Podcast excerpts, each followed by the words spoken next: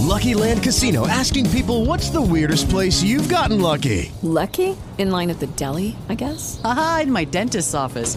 More than once, actually. Do I have to say? Yes, you do. In the car before my kids' PTA meeting. Really? Yes. Excuse me, what's the weirdest place you've gotten lucky? I never win and tell. Well, there you have it. You can get lucky anywhere playing at LuckyLandSlots.com. Play for free right now. Are you feeling lucky? No purchase necessary. Void where prohibited by law. 18 plus. Terms and conditions apply. See website for details. It is Ryan here, and I have a question for you. What do you do when you win? Like, are you a fist pumper? A woohooer, a hand clapper, a high fiver. I kind of like the high five, but if you want to hone in on those winning moves, check out Chumba Casino. At ChumbaCasino.com, choose from hundreds of social casino style games for your chance to redeem serious cash prizes. There are new game releases weekly, plus free daily bonuses. So don't wait. Start having the most fun ever at ChumbaCasino.com. No purchase necessary. VGW. Void were prohibited by law. See terms and conditions. 18 plus.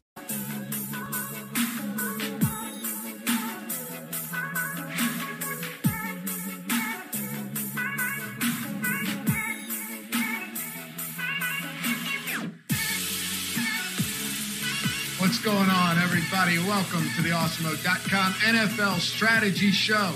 I'm Dave Loughran with me, as they are every Wednesday, Matt Gajewski on Twitter at Matt underscore Gajewski and Kyle Dvorchak. Follow him at Kyle Tweets here on the Twitter machine, myself as well at Loughy underscore D, L O U G H Y underscore D.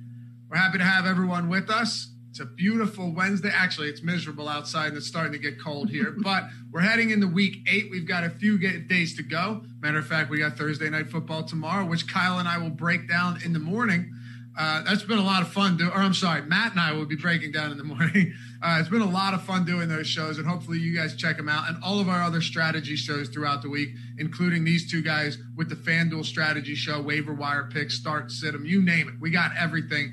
Anyway, enough of me talking. Happy to have you guys with us. Matt, week eight, heading into this one, it's stacked at the top of running back, wide receiver, and our early run of ownership projections, we'll dive into it all, is showing one quarterback with a lot of ownership. It's just weird because who the hell are you going to stack him with? Yeah, so the quarterback that we are talking about is the one and only Derek Carr. And we know ownership changes throughout the week, but that's, I think, the main problem with Derek Carr. Outside of Darren Waller, you're taking some shots on guys like it's gross. Nelson Agholor, who comes up with a nine target game, or Henry Ruggs, who has been mostly a full time player. He's about 75% of the routes, a little bit less, but only a couple targets, and they're all just downfield. He's basically just running wind sprint go routes, and Jon Gruden doesn't seem to be able to get the ball in his hands underneath and manufacture touches. So I'm not sure if this ownership sticks, but right now, if it stands, Derek Carr looks like the most owned QB.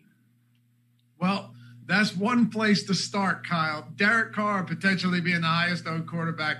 Ben and I mentioned on yesterday's first look show that there was, you know, we both had some interest in him, but I didn't think it was going to be this high. Now, ownership is going to be in flux for sure. Things are going to change, but I'll backpedal for a second, ask you how you're doing and how your week seven went.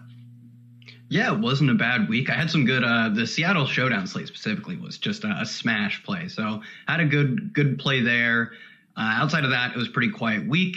Doing well, just uh, grinding through this upcoming week. And yeah, I, I'm not sure if Derek Carr sticks, but I think we'll talk about this later. We have a ton of chalk running backs that are all expensive. So in terms of how you build your lineup, it is going to be difficult to get up to you know your Rodgers, your Mahomes, whatever, because all the running backs people are going to want to play are all expensive. Derek Carr, although 17.5, I guess if we're betting, I'd bet the under there. I still think he is, without a doubt, like a top five to top three even owned quarterback. Maybe not the number one because I do think he's a guy that people think of as a low ceiling style play. He's more of a, a above average game manager. I'm probably fine with fading him like for those same reasons, but I do think uh, it does it does make some sense. It's it's a fine spot. I just think uh, I'm, I'm probably going to be fading the, the highest owned quarterback on a lot of slates. Derek Carr on the road against Cleveland, probably one of them. Yeah. Um, you know, one thing we discussed right before the show started, and, and I don't know how much uh, impact this is going to have, Matt, but it, it does feel like, at least now, that the ownership the ownership on certain cheaper quarterbacks might be the result of running backs at the top. I mean, Alvin Kamara, Kareem Hunt, uh, Derrick Henry, And then Dalvin Cook, we have very low, but I'm not sure we haven't projected correctly yet. So I, my guess is he's going to be pretty popular. Uh, and then I wouldn't be surprised if guys like Aaron Jones in that same game are also very popular.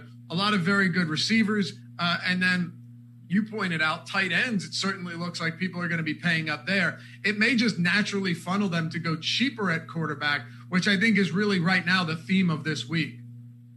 Yeah, I think so too. There's a couple things we need to wait for, of course. I think the status of Joe Mixon, he's more in flux, I'd say, than a guy like Aaron Jones. It seems like we'll get him back. But if Joe Mixon misses again, I think we could see potential value Giovani Bernard again. And he's not quite the value he was last week.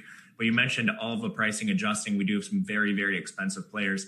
I think people would be more willing to go to Giovani Bernard than they would to someone like Derek Carr. And we'll see how this shakes out throughout the week. Again, we need to wait on the status of Mixon we got to wait on a lot for sure. But Kyle, and we're going to jump into the chalk right now. Want to set this up a little bit so everyone knows where we stand.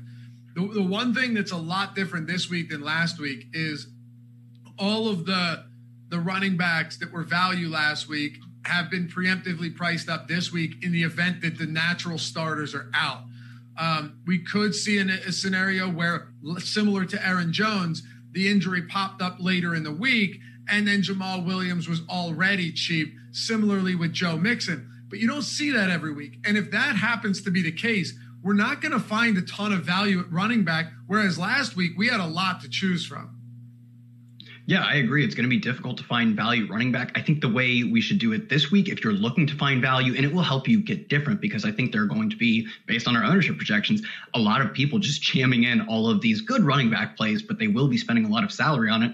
Is instead of like we won't have, you know, Giovani Bernard and Jamaal Williams super cheap, but there are guys who have the potential upside of having a ton of value. Like let's take, you know, Jerick McKinnon, for example, gets gets rested last week. Are you freaking kidding me, Kyle Shanahan? Just tell us you're resting it. Come on. I know you don't care about fantasy, but I care about fantasy. But a guy like Jerick McKinnon could come out and be like a 1A in the running game and clearly like the the number one pass catching back out of the backfield for San Francisco in a great spot versus Seattle. So it's maybe taking more speculative shots. I think like Darrell Henderson is kind of another example of sure, maybe he doesn't have a ton of passing game role, but his team is a favorite. His team loves to run the football and a neutral situation neutral game scripts. They actually play fairly fast, like a top 10 pace. So it's more of taking these ambiguous shots with upside to come in and score similarly to a Kareem Hunt probably need to take a lot of shots or, or really nail your picks to get those guys, but they have upside that parallels someone like a, a mediocre Derrick Henry game or a Kareem Hunt game where he only scores once. So it's going to be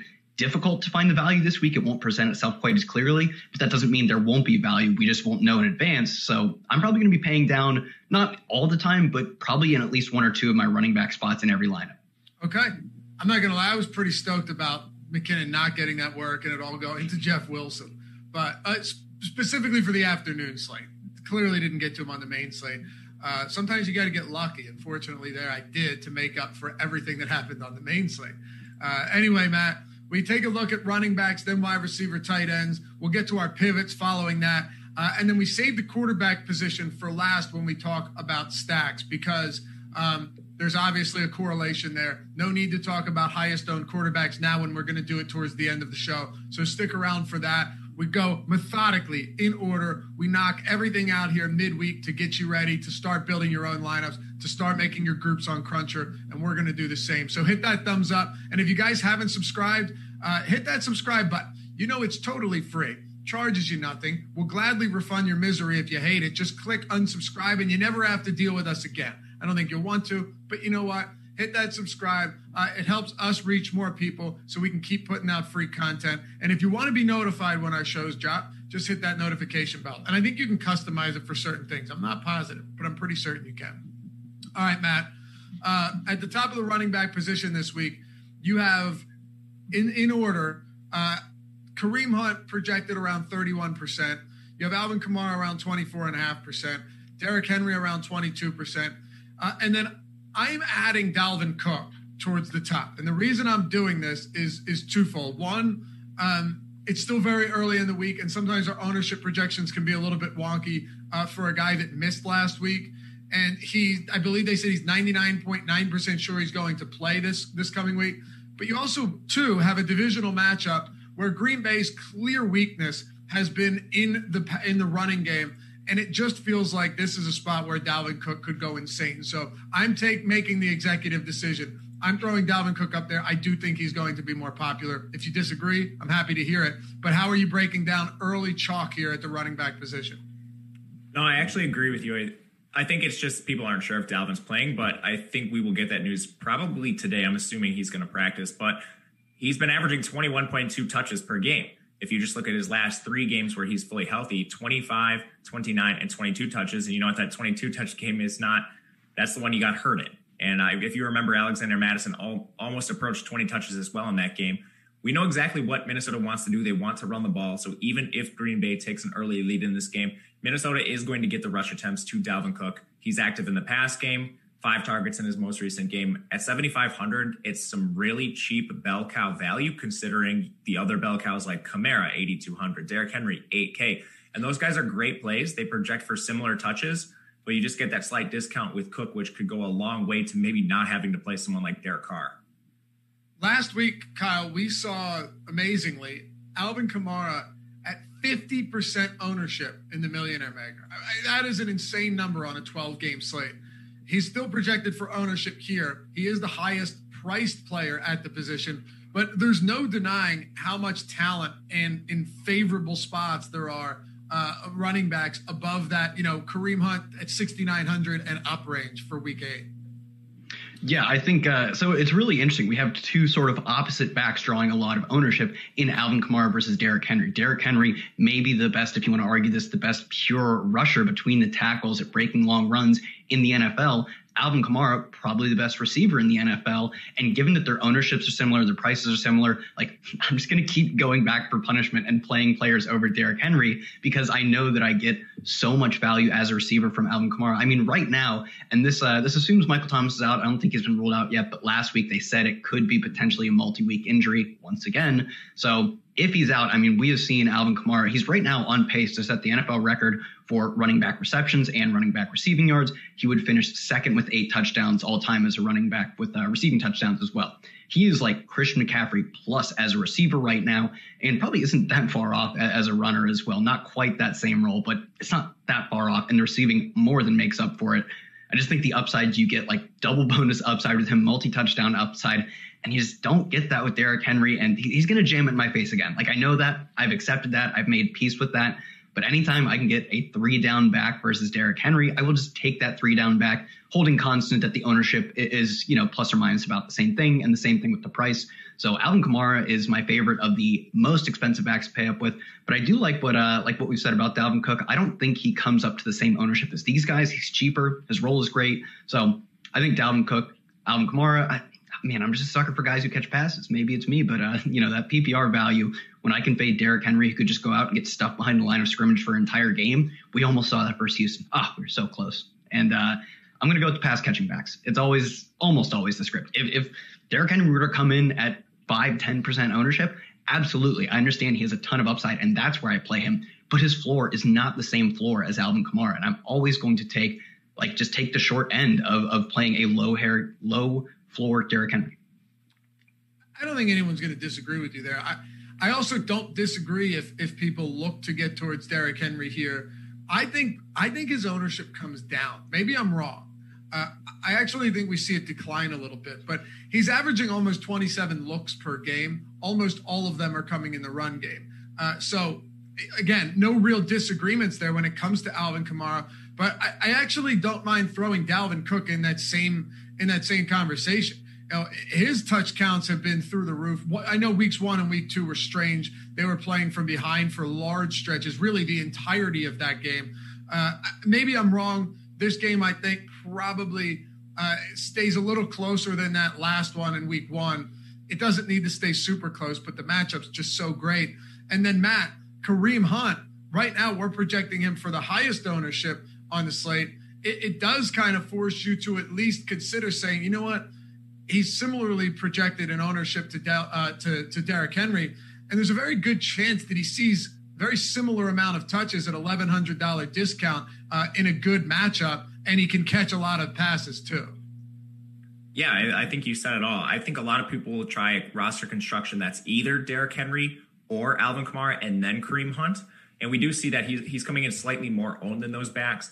And it's because he has similar touch counts. If you look to the last three games, 23, 15, 21, long pedigree of usage as a receiver. I, I don't think he has quite the same upside as those two backs, but I think it's certainly close and that deserves consideration in this range. Vegas, I mean, they're allowing 4.6 yards per rush attempt. That's bottom 10 in the NFL. Yeah. I want to go, I want to stay on Kamara for one second, Matt. When it comes to the Bears, they went into to week they went into that matchup in week seven against the Rams at five and one. The Rams were four and two. They had only beaten NFC East teams, all four of them to be exact. Uh, they came in there and they, they, spanked Chicago. Nick Foles looked bad, and the, the Bears couldn't really defend the play action. They also, however, gave up 161 rushing yards. They haven't faced a ton of great running backs yet but they have allowed 100 plus rushing yards in all but one game, which was the New York Giants. That should tell you all you need to know. Um, should we be looking at this matchup with Chicago as actually a, a relatively favorable or neutral matchup? Or do you look at the Bears still as one of the better defenses in the league on the ground? Yeah, so they're allowing a lot of raw yardage, but if you break it down by attempt, they're 29th. So they're only allowing 3.9 yards per rush attempt. But the thing is, Chicago, for being five and two, they actually have a negative point differential. So they're trailing a lot in games despite their win. Yeah, despite their win loss record. So I think a lot of that is the function of game script teams are just able to get ahead on Chicago and then somehow Chicago. Hey guys, it is Ryan. I'm not sure if you know this about me, but I'm a bit of a fun fanatic when I can. I like to work, but I like fun too. It's a thing. And now the truth is out there. I can tell you about my favorite place to have fun Chumba Casino. They have hundreds of social casino style games to choose from, with new games released each week. You can play for free anytime, anywhere and each day brings a new chance to collect daily bonuses. So join me in the fun. Sign up now at ChumbaCasino.com. No purchase necessary. VGW. Void were prohibited by law. See terms and conditions. 18 plus. I was able to pull out some of these weird, crazy victories. So I think it's more of the game script factor here. And with Alvin Kamara, I don't think you're really worried about the rush attempts as much anyway. He's a guy that you want more in space, which kind of makes him, I think, independent to everything but maybe the best of the best run defenses. Okay. Yeah, uh, the Bears had an average margin of victory of four points uh, going into to Monday's game. So I'm not super shocked to hear that, but it is pretty wild. Uh, your thoughts on Kareem Hunt, Kyle? 30.8% projected ownership. My guess is at 6,900, he continues that trend throughout the week and, and is one of the, for sure, chalkiest running backs on Sunday. Yeah, just one more note on Chicago. Their first two games were both like multi touchdown, I think fourth quarters against what like Detroit and Atlanta, at least in their first three games. Like those were games where they like their opponents held the entirety of the positive game script up until the last minute. So just to give you some reference on like how sneaky bad or how like fake good Chicago is, Kareem Hunt, yeah, he's gonna get the bulk of the carries between the tackles, get a lot of targets, and his price is really what is so exciting because he's not the same like he can see in the same ballpark of the work as Dalvin Cook. He's cheap. He won't see as many carries as Derrick Henry. Few players, if any, do, but he will make up for it in targets. Of the chalk backs, I guess like Derrick Henry probably shuffles to the bottom because he has low, like low pass catching upside, even though he can just, you know, jam it in my face with two touchdowns and 150 yards. I do think for Kareem Hunt, it is interesting. We're seeing Kareem Hunt, highest owned running back, Darren Waller, one of the highest owned tight ends, Josh Jacobs getting some popularity as one of the more popular running backs it would be interesting to fade. Like if you're playing him, it's difficult to do like a mini game stack. I do like the the running back versus wide receiver specifically because it does play off the game script well. But if you're doing that, you're probably looking to do it with Darren Waller because we don't know what's going on with their receivers. Like I'm probably not playing Nelson Agholor in anything other than like a Derek Carr stack. So I think the interesting approach would be potentially to short this game or at least short the Raiders side of this game, play Brown's defense. I mean, Derek Carr is traveling. He's good, but he's not great. He faces a, a, defense that's top 10 in sacks, number one in turnovers. So I think if you're playing Kareem Hunt, the focus should be on being unique with Kareem Hunt. I think one way to do that that is with the Browns and then fade the Raiders side because I want to play Kareem Hunt. He's a, he's like one of our best, if not our best values. He has a ton of work both as a rusher and a receiver. His team is second in run percentage in the entire NFL and they're projected to win this game. So everything sets up for Kareem Hunt to be a good play. I think the focus should not be necessarily on outright fading him. It's how do you get unique by playing Kareem Hunt. You could even like you could even potentially throw out like a a double a double Brown stack without playing without playing Baker Mayfield because like you know Rashard Higgins or Harrison Bryant, maybe Harrison Bryant would be the perfect example. Super cheap as long as Austin Hooper is out, will be the starting tight end. should get a handful of targets, could see work in the red zone. Make an interesting, different approach to this game if you just play Browns, like two Browns, whether it's Browns defense and Kareem Hunt or another receiver and Kareem Hunt, and just say that the Browns like roll the Raiders. So I would focus on instead of fading Kareem Hunt outright, getting different with him. Okay. I like the thought process. Kareem Hunt was on the field for 90% of the snaps, uh, offensive snaps for the Browns last week. There's just no reason not to love him here. That is a spot where the ownership, to me at least, is very much understood. Matt, I, I don't want to go too deep down here uh, because we already worked through the uh, 20 plus percent owned guys.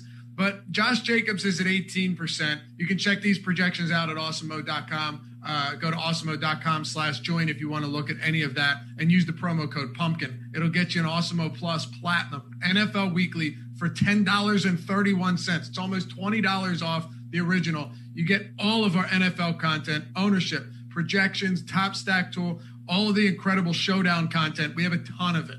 Uh, showdown ownership projections, top stacks. Just go check it out for yourself.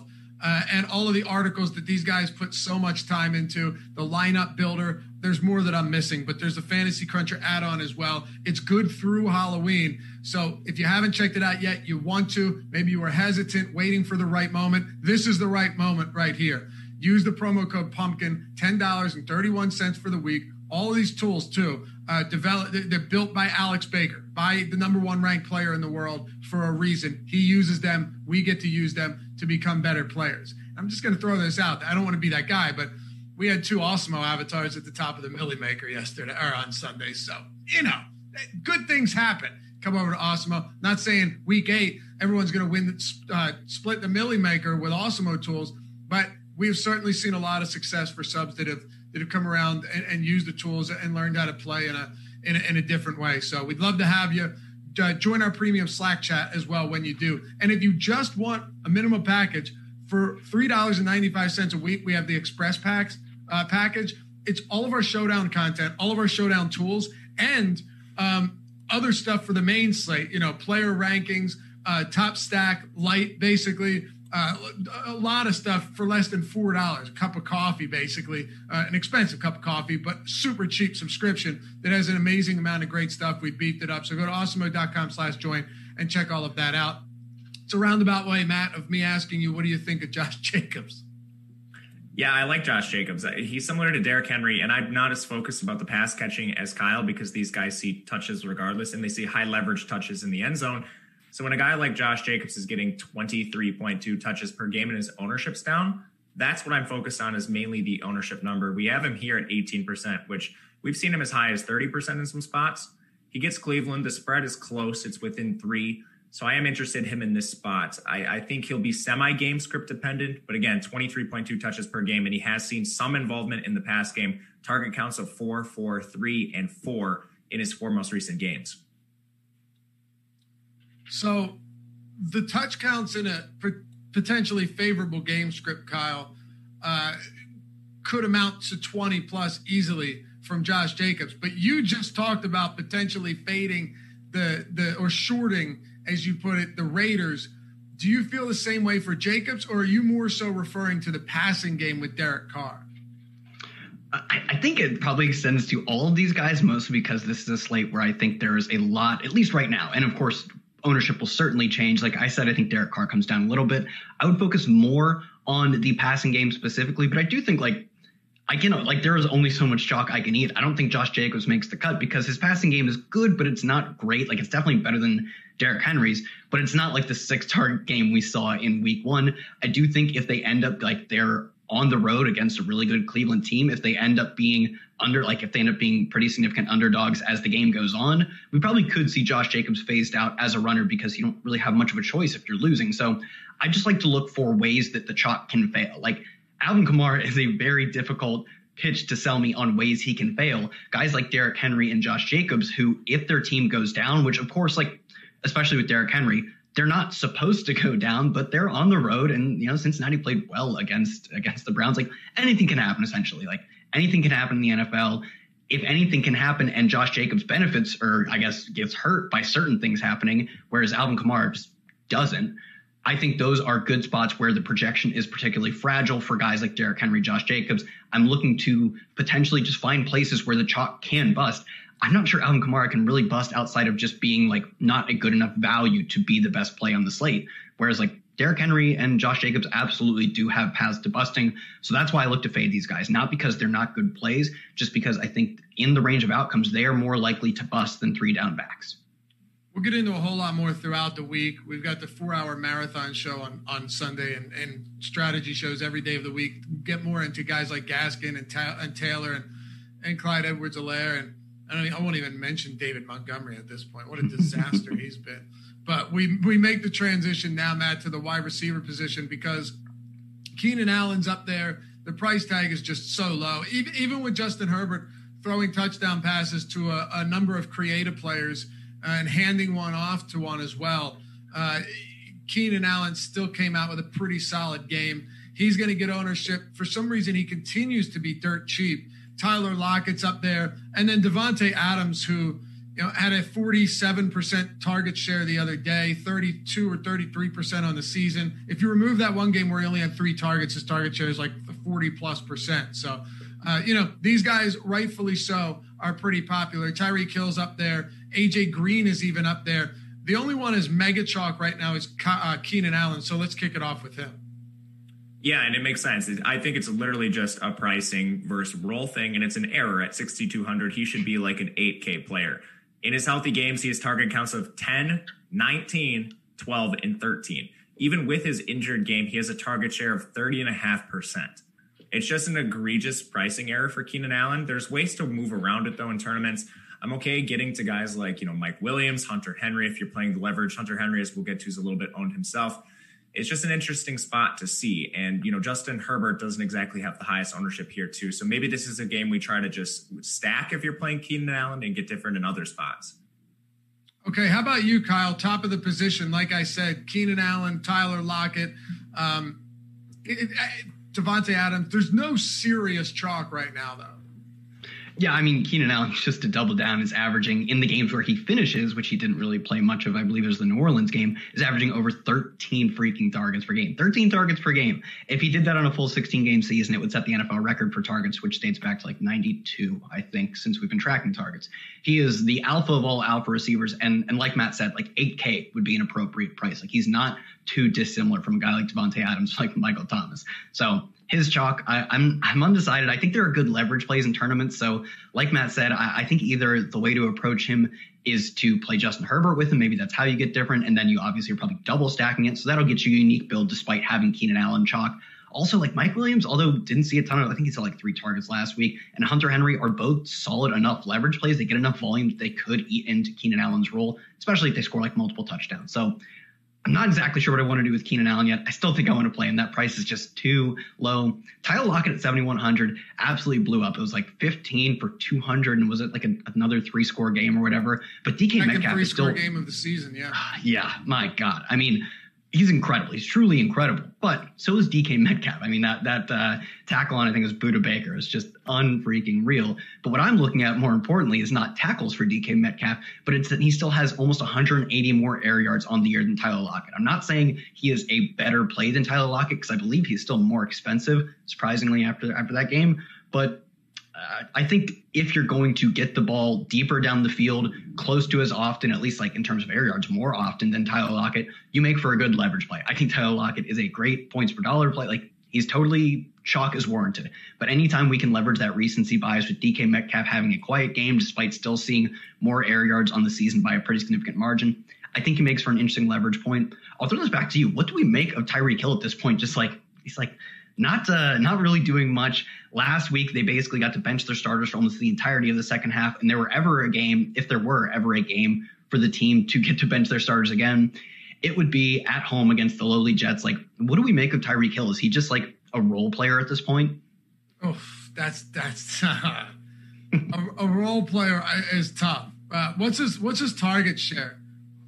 His target share has been like like fairly low this season, uh, just in terms of his opportunity. The air yard share though is still like sure. is still pretty good. There's no question, but you know, there's okay. I, I this might bother some people, but that's okay. It should. I think there's a lot of other receivers that have a pretty high air yard share as well. They, they might not be as fast as Tyreek Hill. They might not be as good as him. Uh, but if you're getting them at a bigger discount with similar target share, it, it, it might be worthwhile.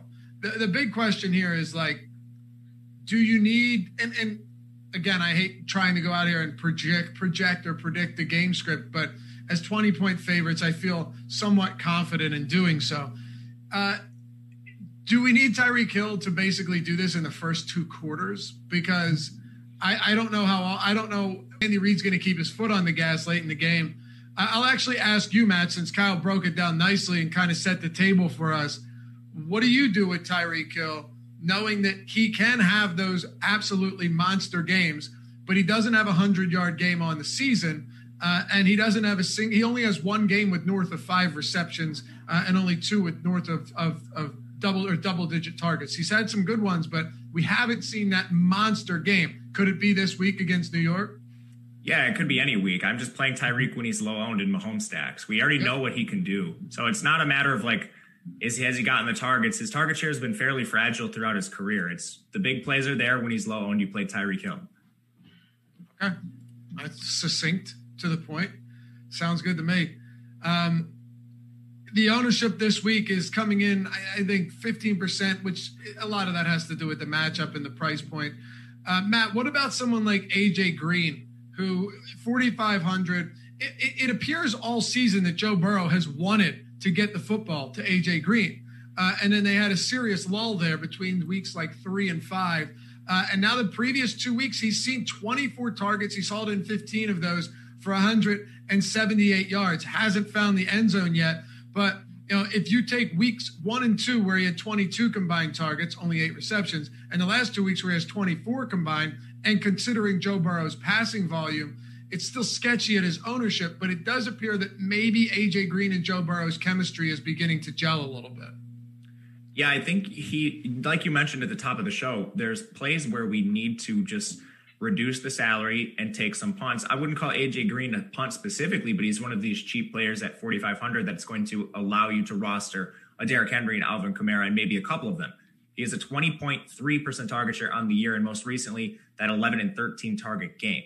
You know, this Bengals receiving corps has been a little bit fragile as far as. Judy was boring. Hello. Then Judy discovered chumbacasino.com. It's my little escape. Now Judy's the life of the party. Oh, baby, Mama's bringing home the bacon. Whoa. Take it easy, Judy. The Chumba life is for everybody. So go to ChumbaCasino.com and play over 100 casino style games. Join today and play for free for your chance to redeem some serious prizes. Ch-ch-chumba. ChumbaCasino.com. No purchase necessary. Void where prohibited by law. 18 plus terms and conditions apply. See website for details. Who's receiving the targets on a week to week basis? Like we've seen Tee Higgins with big games. He had five targets last week. That has not been consistent throughout the year. Three weeks ago, Tyler Boyd had a six target game. So it's been very fluid. There's no specific alpha. Tyler Boyd, 21% target share, AJ Green, 20, and Tee Higgins is at 15. That's depressed a little bit because his role has grown throughout the year. So I think on a week to week basis, there's a lot of merit in fading whoever the most owned receiver in this Cincinnati room is. Right now it's AJ Green, but get again, it's a balance between where are you finding value on the slate. Kyle, Joe Burrow leads the league in dropbacks, he leads the league in attempts, and he leads the league in completions. So while his touchdowns have been sporadic and he had a few games there with 300 plus yards and no scores, Tennessee's the type of team that can score. Cincinnati's defense is the type of defense that is going to allow them to score it does feel like you could see an instance again where it shapes up that Joe Burrow is attempting 40 plus passes. I'd like your opinion on this spot with, with, with Seattle's receivers, and feel free to throw AJ Brown, or I'm sorry, Cincinnati's receivers, and feel free to throw AJ Brown into this conversation as well, because this could be a, a pivotal point on the slate between these two teams. Yeah, I think this is especially if you play like specifically a, a Joe Burrow stack and run it back with AJ Brown, you do get some leverage off the Derrick Henry ownership, which is just like I'll just put that in my Twitter bio, like just looking for ways to get leverage off Derrick Henry. I don't know because these receivers like AJ Green, incredibly cheap, 4,500. His chalk, like he'll be fairly chalky, but 13.9% isn't egregious. He lets you do a lot of things at other positions because he's so cheap, and you do get a ton of pass attempts for like very low price in terms of AJ Green being 4.5. Tee Higgins more expensive at 5.6, but in the context of having like 8,800 Michael Thomas, that's not that much. I do think Tyler Boyd being the lowest owned of the three would probably make him a priority in my stacks of this team because like we've seen he has like double digit target upside, over 100 yard game upside, and he's going to be the lowest owned. He's not going to be super unpopular, but I would make it a priority to if I'm playing if I'm playing these guys, probably focus on Tyler Boyd and then one of the other two more popular plays. And yeah, it's an incredible spot. Both of these defenses are terrible. Both of the offense can put up a ton of points. And I do think it gives you leverage off Derrick Henry if you play the passing game specifically. Yeah, Joe Burrow, I think averaging 42 attempts per game is just absolutely insane. And he's not bad either. It's not like when Andy no. Dalton goes out and throws 50, like 50 attempts. Like I'm like, he might go for 150 yards on 50 attempts. Joe Burrow, quite good, goes aggressively downfield. So I like I like everything in this game, specifically other than Derrick Henry, who not that I dislike him, is literally just like exactly like Matt said with Tyreek Hill. When he's low owned, you absolutely play the guy because he's monstrous. When he's high owned, there are merits to fading him. And AJ Brown on the other side is just quite the obvious run back option. Dude is uh, just like an alpha. It's kind of crazy when you look at uh, target shares on this team too, because Joe Burrow has thrown so much that AJ Green has a 20% target share, but he's got to be like top 15 in the league in targets, which usually, how often do you see something like that where he, he, what's, let me see where he is in targets. So AJ Green is, he's 12th in the league in targets. Tyler Boyd is uh, ninth in the league in targets. And these guys both have target shares of 20%, Matt. That just tells you the, like, that's why you have to put things in context. There's so much passing volume that they don't need a Davante Adams uh, level target share because if you're throwing, as, as Kyle said, 40 plus times a game, you're going to get yours. Absolutely. And I think that's part of the reason their prices remain low. And it, we talked about this with Dallas in the beginning of the year. Their prices were low as well, and their target shares aren't exactly that high. But we've we've compared like Michael Gallup to to Marquise Brown. Marquise Brown had like a 27% target share, and Michael Gallup was like 14%, and Michael Gallup still had raw targets. It's a similar situation here with Cincinnati, where their raw target shares might not be immense, but we're still seeing a guys receiving a lot of raw targets because of the pace and the pass volume that Cincinnati is churning out on a week to week basis. So Matt, if you look at the rest of, of wide receiver, nothing stands out as as really super chalky. Davante Adams, huge target share. Obviously, uh, there's a lot of different ways to go here. So let's actually take a look at tight end. Usually, we don't spend a lot of time here, and we don't think we have to today. But as far as rounding out the chalk at these three positions, it does appear that you're going to have a lot of expo, a lot of ownership going towards uh, Darren Waller at 5600, Travis Kelce at 20, uh, 6600, George Kittle uh, at 7K, and then it kind of falls off a cliff because this position's been pretty ugly. But I will point out Harrison Bryant was in the Milly Maker winning team. David Njoku, Njoku was in the, the second place team. Darren Fells was in the third place team with a zero. So don't think that bad tight ends, even lower scoring tight ends, can't put you at the top of a tournament. Want to preface it with that when we get into uh, these top tier guys. It's always a major question at the tight end position. I think being in this mid tier range is the worst place you could possibly fall. You end up not having the upside of the Wallers, the Kelces, the Kittles, and then you don't save the salary that you do with guys like uh, this week. Maybe it's Irv Smith or Harrison Bryant's your guy. I don't love Harrison Bryant, but he's very cheap so he fits the bill. And I, that's a major question on a week to week basis. I think we have a lot of options among the expensive tight ends this week. But again, where are we finding our salary relief? Like I can't play Davante Adams, Keenan Allen, Darren Waller, like Lamar Jackson, Kareem Hunt, and all these guys are the highest owned plays. So I'm just curious where the value is coming from. Like which value guy are we playing? Yeah, it's a good question, Kyle. And well, uh, let I don't I don't want to go there. I don't want to get ahead of the, our skis here because we're going to talk about pivots. But what are you doing with with these highest priced guys who are clearly uh, very popular for Week Eight? Yeah, this is a, a, very different week than we've had in weeks past. Probably because tight end is actually like like roughly you you could say good on this slate. You know, Travis Kelce, maybe not in the best spot because the Jets defense is bad, but they're also so incredibly bad on offense that it's not, uh, you know, not great run backs. You could get benched in the second half, but his touchdown upside, I actually think makes him, I don't know, I probably prefer Travis Kelce to Darren Waller. He's going to be slightly less popular. I think overall he has more upside. I do think, uh, you know, I'm probably just going to be lower than the public on this Las Vegas team. Moving down, I don't know. I think like maybe some interest in Mark Andrews just because he falls in the same exact range. He falls right between Darren Waller and Travis Kelce and is projecting for less than 2% ownership. Like I get Lamar Jackson has certainly not been the quarterback we saw last year. Both, I think, somewhat mechanically. He's like missed some throws that I think he should have hit, but also just like obvious regression. Like he wasn't going to throw a touchdown like one of almost every 10 attempts or whatever. But if you're going to get Mark Andrews at, you know, a, like like a 20th or like a 15th of the ownership of Travis Kelce and Darren Waller, definitely doesn't save you salary. You have to find salary elsewhere. Interesting pivot. I think Travis Kelce versus Darren Waller, both are good plays. Darren Waller is like number one in targets and target share. It's just that I think like a crazy high owned tight end, I can probably squeak out some more value. I don't hate Harrison Bryant. Matt doesn't love Harrison Bryant. I don't love him. He's all right. He's only 3,200. And I agree. I feel very much the same way where I'm either looking to pay up for the high ceiling of a double touchdown Travis Kelce game or whoever you want to name for that spot, or go low because we have seen Robert Tanya Tonyan week one was, I think, uh, a zero and ended up winning the slant. Adam Trautman won a bunch of people money because he scored zero points but was cheap and no one else played well. And I realized that uh, Darren Fells apparently was uh, the key to building the optimal construction despite getting a zero as well. So time and time again, we see these ultra cheap tight ends like just do enough or literally do nothing and that be enough because tight end has been pretty scuffed this season. And, you know, 3,200 for a tight end isn't bad. Harrison Bryant probably doesn't score two touchdowns again the rest of this year, but he played on over 75% of the team snaps. He got a handful of targets. Now they're without Odell Beckham as well. Could funnel an extra target or two his way. And it's a decent spot. Like, you know, it's got a high total this game. I think it's 53 and a half right now. So I don't love Harrison Bryant, but I love the salary he saves me because there aren't a ton of savers. So I think out of all the like plus 5% owned guys. I actually think Harrison Bryant is one of my favorites just because he's cheap. That's all I want is cheap. Okay. Well, let's talk about some pivots, fellas. Uh, guys, hit that thumbs up if you haven't done so yet. And if you joined late, hit the subscribe button. Uh, hit that subscribe. And if you want to get alerted, hit the notification bell as well.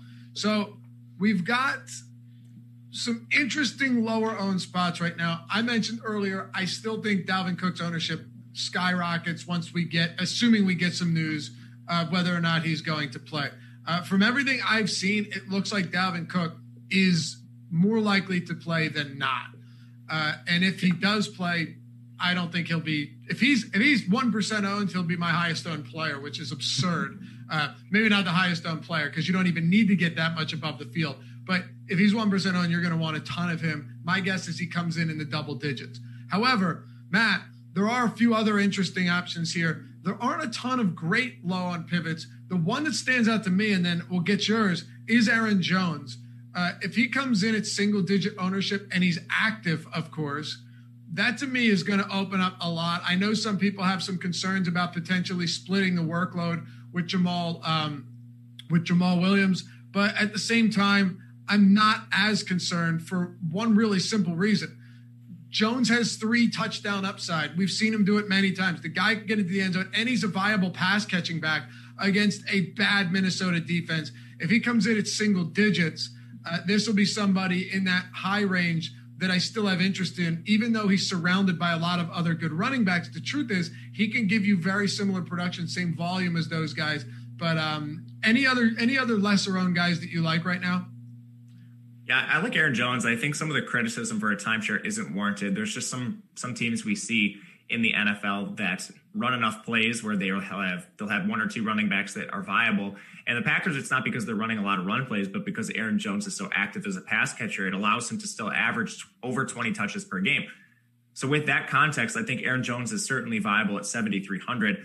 I still think the Giovani Bernard news is going to be pivotal to this range. Like we talked about trying to find value and trying to go to timebacks in 1A, 1B situations. We, we mentioned like Jerick McKinnon and Darrell Henderson. Like Giovani Bernard is just flat out a better play than them if Joe Mixon is out.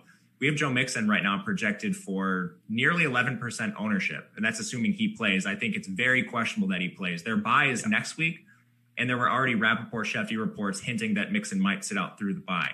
So if we get a cheaper Giovani Bernard at 5,800, literally in the same range as Jerick McKinnon, as you know Darrell Henderson, I'm not sure what his ownership will come in as, but I think he's probably the key running back that is the value on this slate. Like 5,800, we're already trying to search for someone in that range. Myles Gaskin is 15% owned right now if the, if the slate were to start today. So he'd be the guy I look to. You said Jerick McKinnon? Excuse me, Giovani Bernard. Oh no, no, you might have said Bernard, and I just missed it. So I just wanted to make sure. Yeah, okay, Giovani yeah. Bernard. What about you, Kyle? Talking about some pivots. Yeah, so I think there are uh, a few interesting like that Aaron Jones one. Let's I, I just want to double down on that. They're nearly touchdown favorites. They have like a 30 implied team total, and it gives you incredible leverage off of Davante Adams. If Aaron Jones does punch in three touchdowns, that's almost certainly like means at most one touchdown for Davante And we've seen Adams. him So- do it more than once. yeah, no, you are you are perfectly on the ball with that. I think you've already stolen the best one. So uh, I'll move on from that though. I think D'Andre Swift at 5300 is interesting. He's at home. I think the Indy defense is probably overrated from a really soft early season schedule. He's going to be less than 5% owned, and we've seen his workload continue to increase throughout the season after being basically an afterthought early. He's not a three down back. We're still going to see Adrian Peterson, but for 5300, he falls into that range where I want to find good value. And I agree with I agree on the Joe Mixon take as well. It doesn't seem like he's likely to play. Getting Giovani Bernard value will kind of change the dynamic of the slate entirely. If we don't get that, or at least we'll talk about it right now, I think D'Andre Swift at 5,300 because he's low owned, like he's fragile too. Like Adrian Peterson could steal the one touchdown they get, and you're kind of dusted. But if he's going to be less than 5% owned and he has the potential to upgrade himself to like a very clearly 1A as a running back and the only real pass catching threat they have, I think D'Andre Swift makes some sense. He's 5,300, and that's probably the key is that I just need to find some value on the slate. What about, and I, I want to get your guys' opinions on these.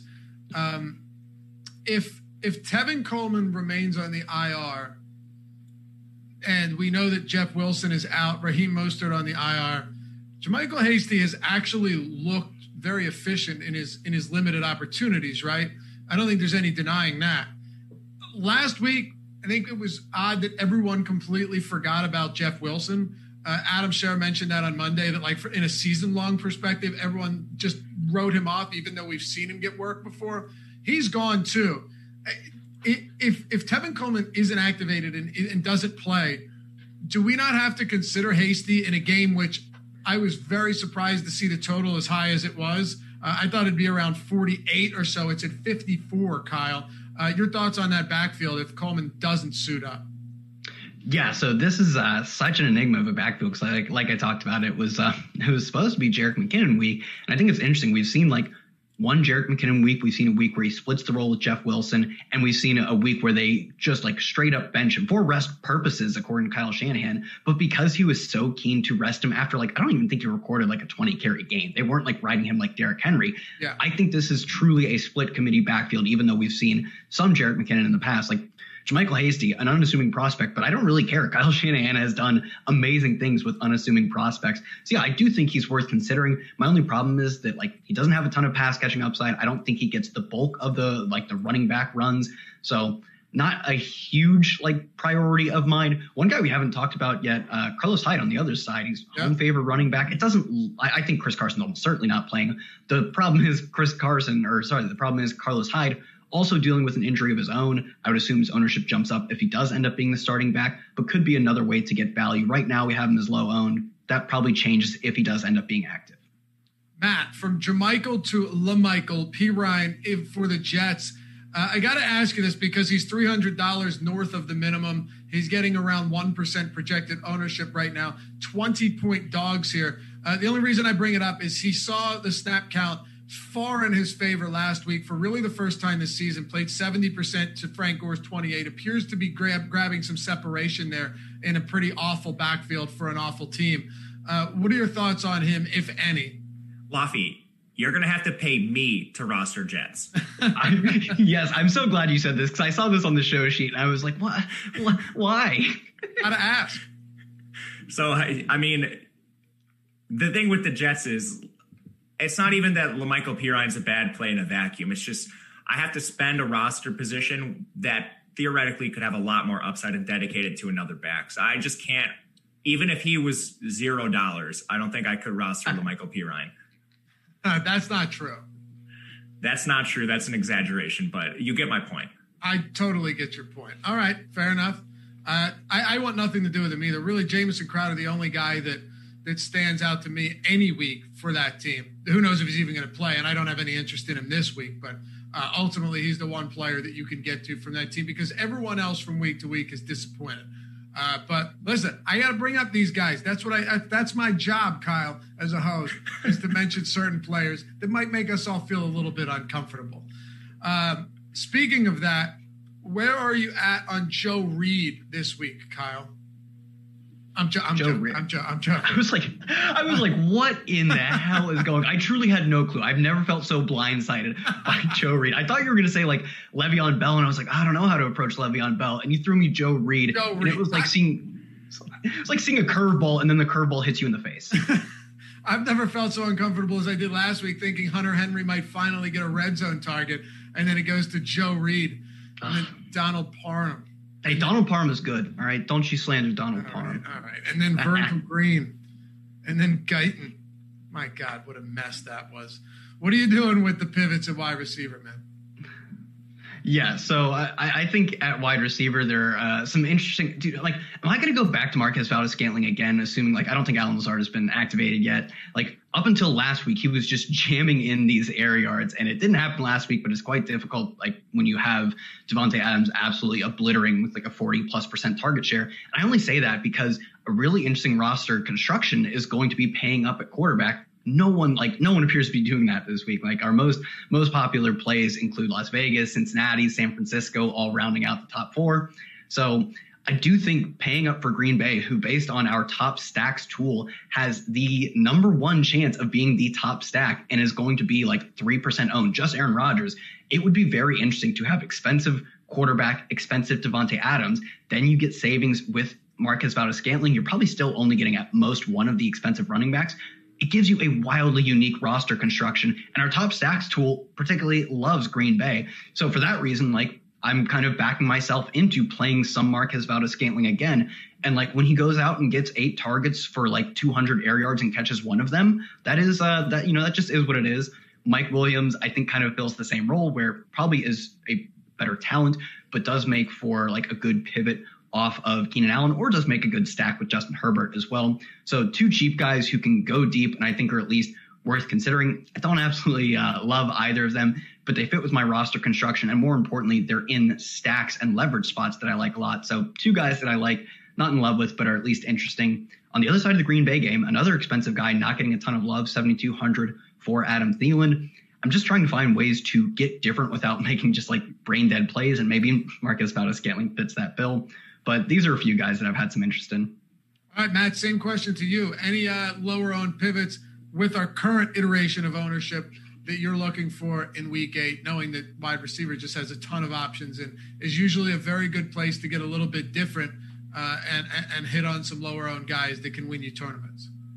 Yeah, I don't hate the MVS call. I, I wish he would just stop earning wind sprints and get a target once in a while, but he's like the optimal leverage spot where you theoretically you're getting leverage off of Aaron Jones and Davante Adams. So I really like that. I, w- I was very curious to see the Minnesota game, similar to what Kyle just mentioned, coming in with such depressed ownership. And you mentioned this at the top, Loughy, that Dalvin Cook, his ownership likely rises. If that's the case, I think we might even get more leverage with a guy like Adam Thielen and Justin Jefferson.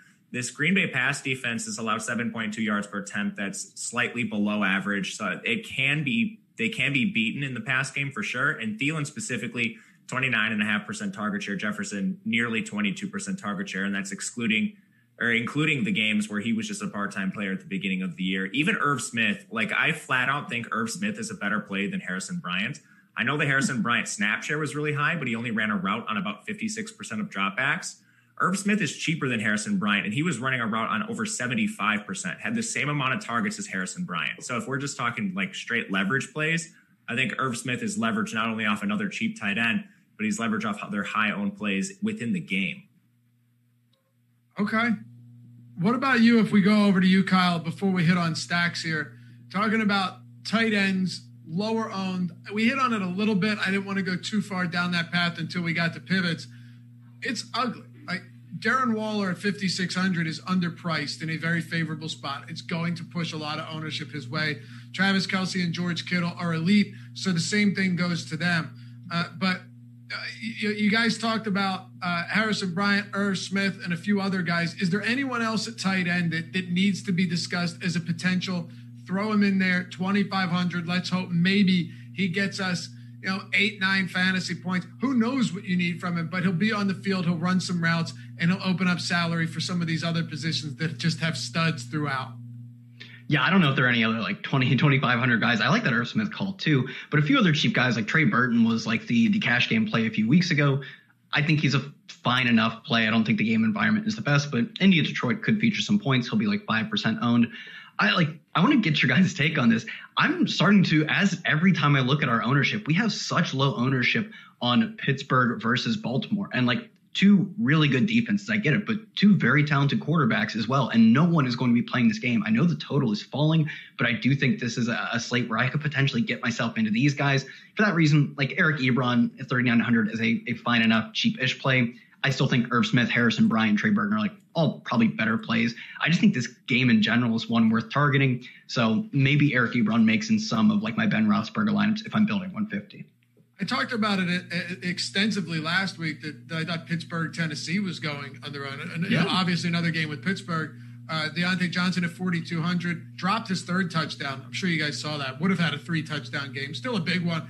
Uh, and, and then A.J. Brown on the opposite side had a monster game. But from a stack standpoint, Ben Roethlisberger had a few picks, uh, two touchdowns dropped in the end zone. Nevertheless, there were still, and just to your point, Kyle, there were still two plays from that game that ended up having monster performances in Diontae uh, Johnson and, and, and AJ Brown. Now, the only the, the issue I have here with Baltimore and Pittsburgh is even if this game happens to pop off to some extent, we're still competing with other games that have a much higher likelihood not only of popping off but of going nuclear. Uh, from something like Green Bay to to uh, Minnesota, I think Tennessee, Cincinnati specifically, even even San Francisco and Seattle has a 54 point total. Cleveland, uh, Vegas 53 and a half. So just to name a few, that would be my only concern here is like how much do you really want to stack this game or do you want to get pieces? Because if we're talking about getting pieces, I'm on board when it comes to a, a full out stack, I guess you could see like a Lamar Jackson, uh, Mark Andrews situation, but I don't know if I want to fully load up on both sides of this game. That's just my opinion. Yeah, I agree. It's probably a game that I look for one offs. Dude, like I have actually, dude, like I have the greatest play of the slate. I just found it. I, I scrolled and I scrolled and I scrolled and I continued scrolling. Deont, there's like no way this whole Diontae Johnson 5,500 is so cheap. Is so cheap for a dude who like when he's healthy and finishes games, which he like almost finished his last game. Almost. Let's give him credit yeah. for finishing that last game. He almost finished.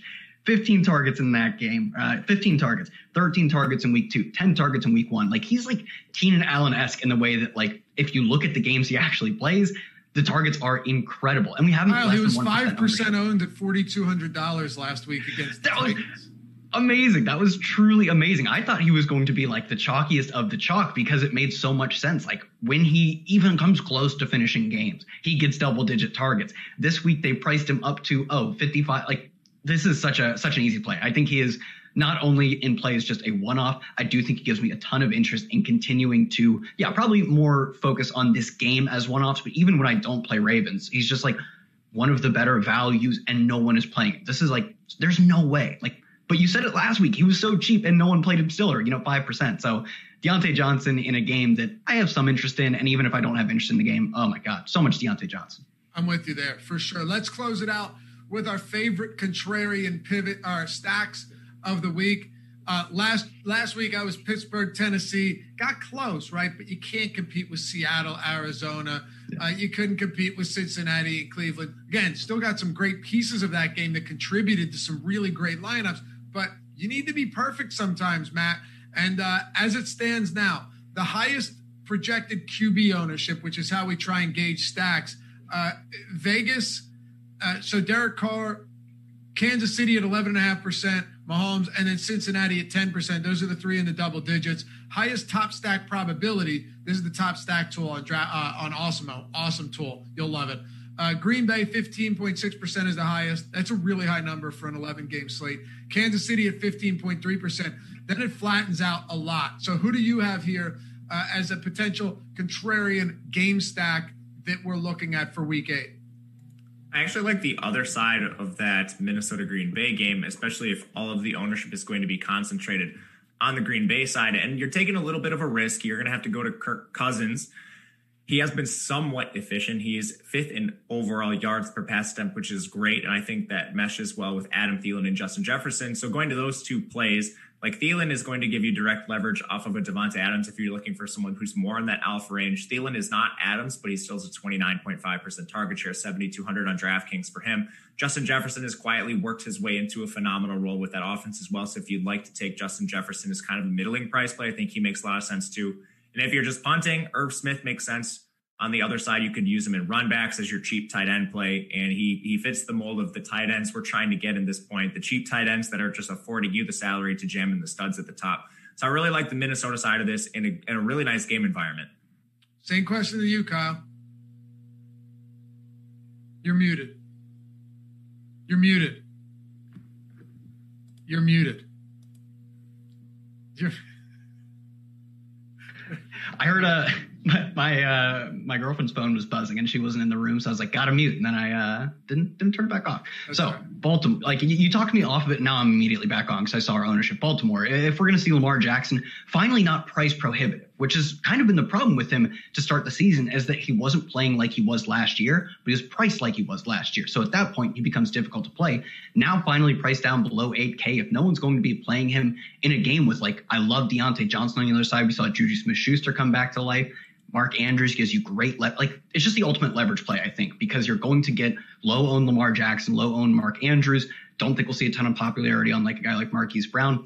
I don't think it has a great chance of hitting because Marquise Brown is still or uh, Marquise Brown, Lamar Jackson is still expensive. He's not like he's not cheap any, by any means, but his prices come down. The problem is that the total in this game is low, but I do think anytime we can get low owned and relatively cheap Lamar Jackson, like I'm just going to continue to go for that. And the run back on the other side, like Diontae Johnson, is just so free. So this will probably be one of my uh, my favorite games to be over the field on because it doesn't take a lot to be over the field on it. Yeah, for sure. Minnesota, Green Bay is one for me. Uh, someone mentioned Alexander shutting down a receiver in, in, chat. It's possible. I think it was Sal mentioning yesterday on the first look show that he hasn't really faced any elite receivers yet, maybe one, but uh, everyone's been hurt in the games they faced them. But yes, Green Bay's done a very good job of limiting them. I still think there's a lot to like there. And maybe you can mix it up with that run game if Cook and Jones are, are lesser owned than anticipated, which is where I really like the idea of going for this week. But is in terms of some lower owned stacks, some lower owned uh, game stacks here, I, I don't know if you need to go crazy. San Francisco, Seattle isn't going to be that insane.